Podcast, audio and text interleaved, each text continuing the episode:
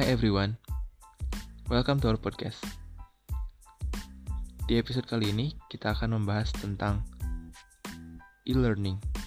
Mulai dari apa itu e-learning, apa opini atau tanggapan dari tenaga pengajar dan pelajar, dan apa solusi dari masalah e-learning saat ini.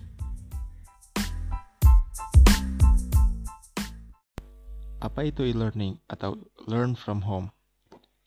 E-learning adalah salah satu kegiatan belajar mengajar yang dilakukan melalui perangkat elektronik sebagai perantara. Sedangkan learning from home adalah kegiatan belajar mengajar dua arah yang dilakukan oleh pengajar dan peserta didik dari rumahnya masing-masing menggunakan e-learning yang tadi telah saya jelaskan. Hal ini telah diterapkan di Indonesia selama masa karantina akibat COVID-19 hingga saat ini. Munculnya e-learning dan learn from home diakibatkan oleh beberapa faktor, salah satunya dengan adanya wabah COVID-19 di Indonesia pada saat ini. Sehingga mendesak para pelajar buat dirumahkan atau belajar dari rumah. Faktor lainnya adalah pelajar ngerasa butuh tambahan jam pelajaran buat mapel yang mereka kurang paham, atau dengan kata lain, bimbel di rumah. Buat contohnya kayak Kuiper dan Ruang Guru. Uh, sebagai catatan, di sini saya nggak disponsorin ya. Mengapa pemerintah dan pihak sekolah di Indonesia menerapkan learn from home atau e-learning pada masa karantina COVID-19? Karena pemerintah dan pihak sekolah berharap bahwa dengan melakukan e-learning atau learn from home, kita dapat meminimalisir atau bahkan memutus mata rantai penyebaran COVID-19 di kalangan pelajar di Indonesia. E-learning dan learn from home memiliki beberapa keuntungan dan juga kerugian. Untuk keuntungannya, pertama, merupakan media komunikasi yang efektif, cepat, dan kredibel untuk menyampaikan materi dari seorang pakarnya. Kedua, mencakup area yang luas. Ketiga, peserta didik dapat memperoleh visualisasi yang lengkap dari pembicara atau pendidiknya. Keempat, kelas besar atau kecil. Kelas tidak lagi memerlukan bentuk fisik. Semuanya dapat dibangun dalam aplikasi internet, yaitu server. Kelima, hal tersebut dapat dilakukan di mana saja dan kapan saja karena lokasinya bersifat global. Keenam, e-learning dapat menghilangkan batasan waktu dan tempat dengan karakteristik kelas tradisional dengan menggunakan mode komunikasi asinkronus seperti email, diskusi online. Pelajar dapat mengakses 24 jam setiap hari. Sedangkan untuk kerugiannya, pertama, e-learning dan learn from home dapat meningkatkan kecenderungan mengabaikan aspek akademik atau aspek sosial. Kedua, proses belajar dan mengajarnya cenderung ke arah pelatihan daripada pendidikan karena sifatnya lebih mirip seperti seminar. Ketiga, berubahnya peran guru yang semula menguasai teknik pembelajaran konvensional kini juga dituntut untuk mengetahui teknik pembelajaran yang menggunakan ICT. Keempat, siswa yang tidak mempunyai motivasi belajar yang tinggi akan memiliki kecenderungan gagal dalam belajar yang tinggi. Kelima, tidak semua tempat memiliki fasilitas internet. Ya, mungkin hal tersebut berkaitan dengan masalah tersedianya listrik, telepon, ataupun komputer.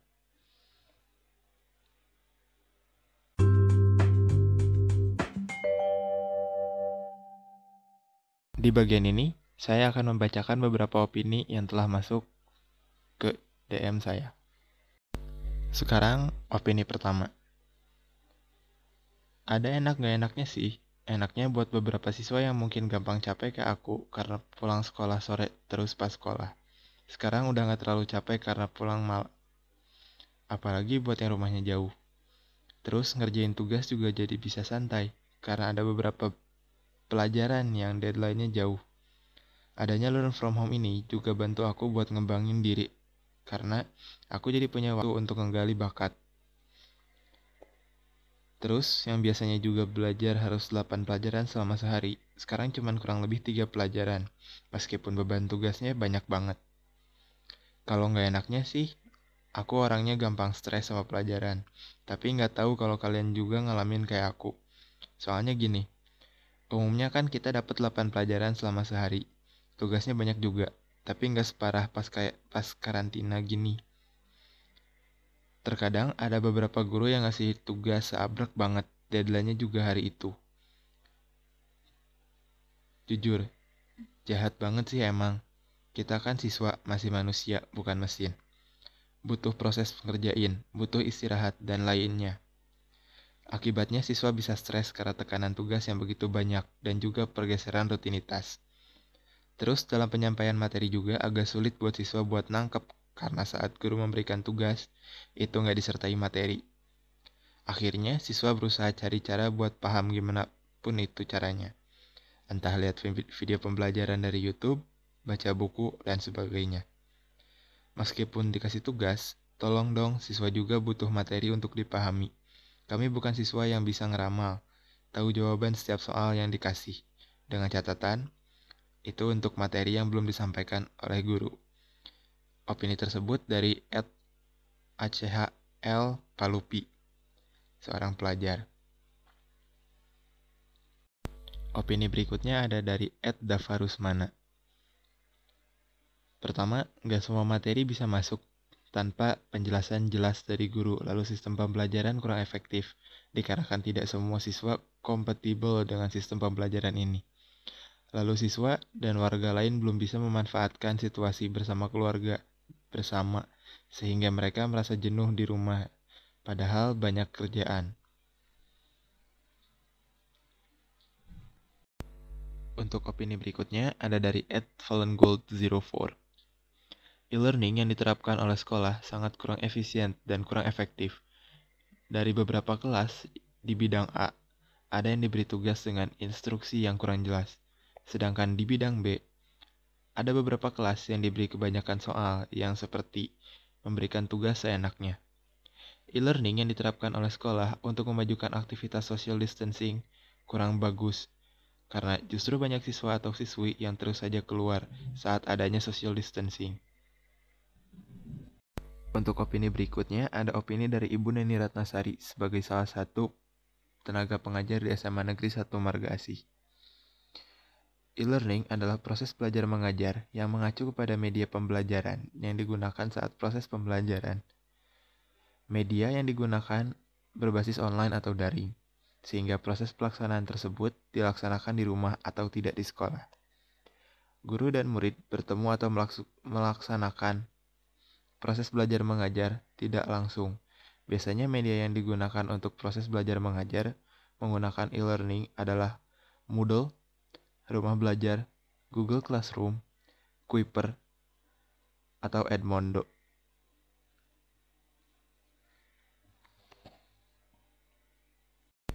Untuk opini berikutnya ada opini dari Ibu Ici Susilawati sebagai salah satu tenaga pengajar di SMA Negeri 1 Margasi.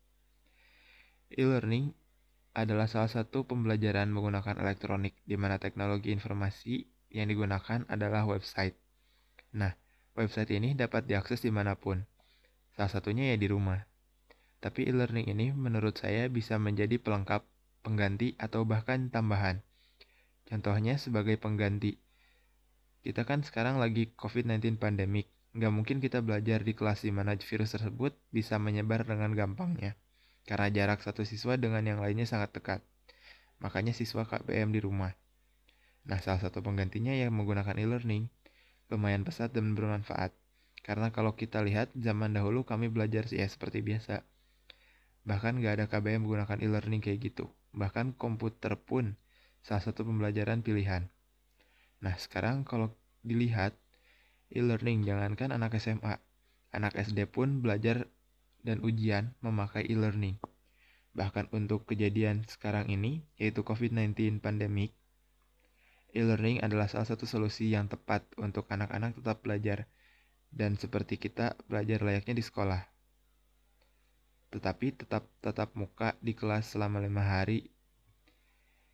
Tiap minggu pun wajib ada setelah pandemik ini hilang dan musnah dari dunia e-learning ini lebih ke pelengkap atau tambahan KBM di kelas. Karena guru pasti tidak akan standby kan, karena pasti ada tugas tambahan. Karena guru itu bukan hanya membimbing murid-muridnya di sekolah, tapi juga mengelola sekolah. Nah, salah satu yang membantu agar target tercapai yaitu dengan menggunakan e-learning. Bahkan sekarang itu guru mesti mahir mengajar dengan menggunakan alat bantu, salah satunya menggunakan e-learning. Dan untuk opini terakhir hari ini ada opini dari Ibu Maya sebagai salah satu guru BK di SMA Negeri 1 Margasi. Kalau merujuk pada keadaan sekarang, yang masa pandemi efek COVID-19, e-learning sangat bermanfaat sekali. Siswa sebenarnya bisa mengeksplor lebih jauh ilmu pengetahuan.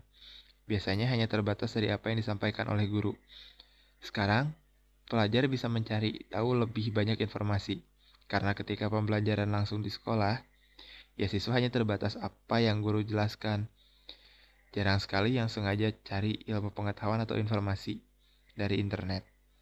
Ya walaupun gak semua, media e-learning sekarang pun sudah banyak kemajuan sehingga lebih memudahkan dalam proses belajar mengajar.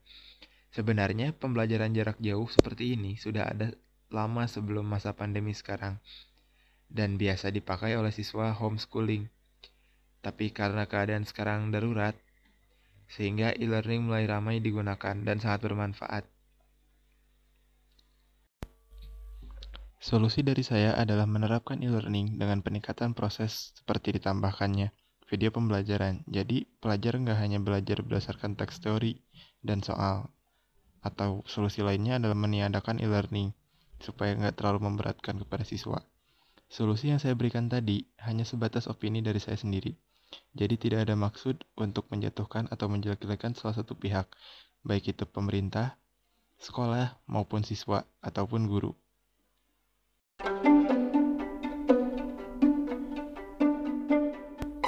Terima kasih telah mendengarkan episode kali ini sampai akhir.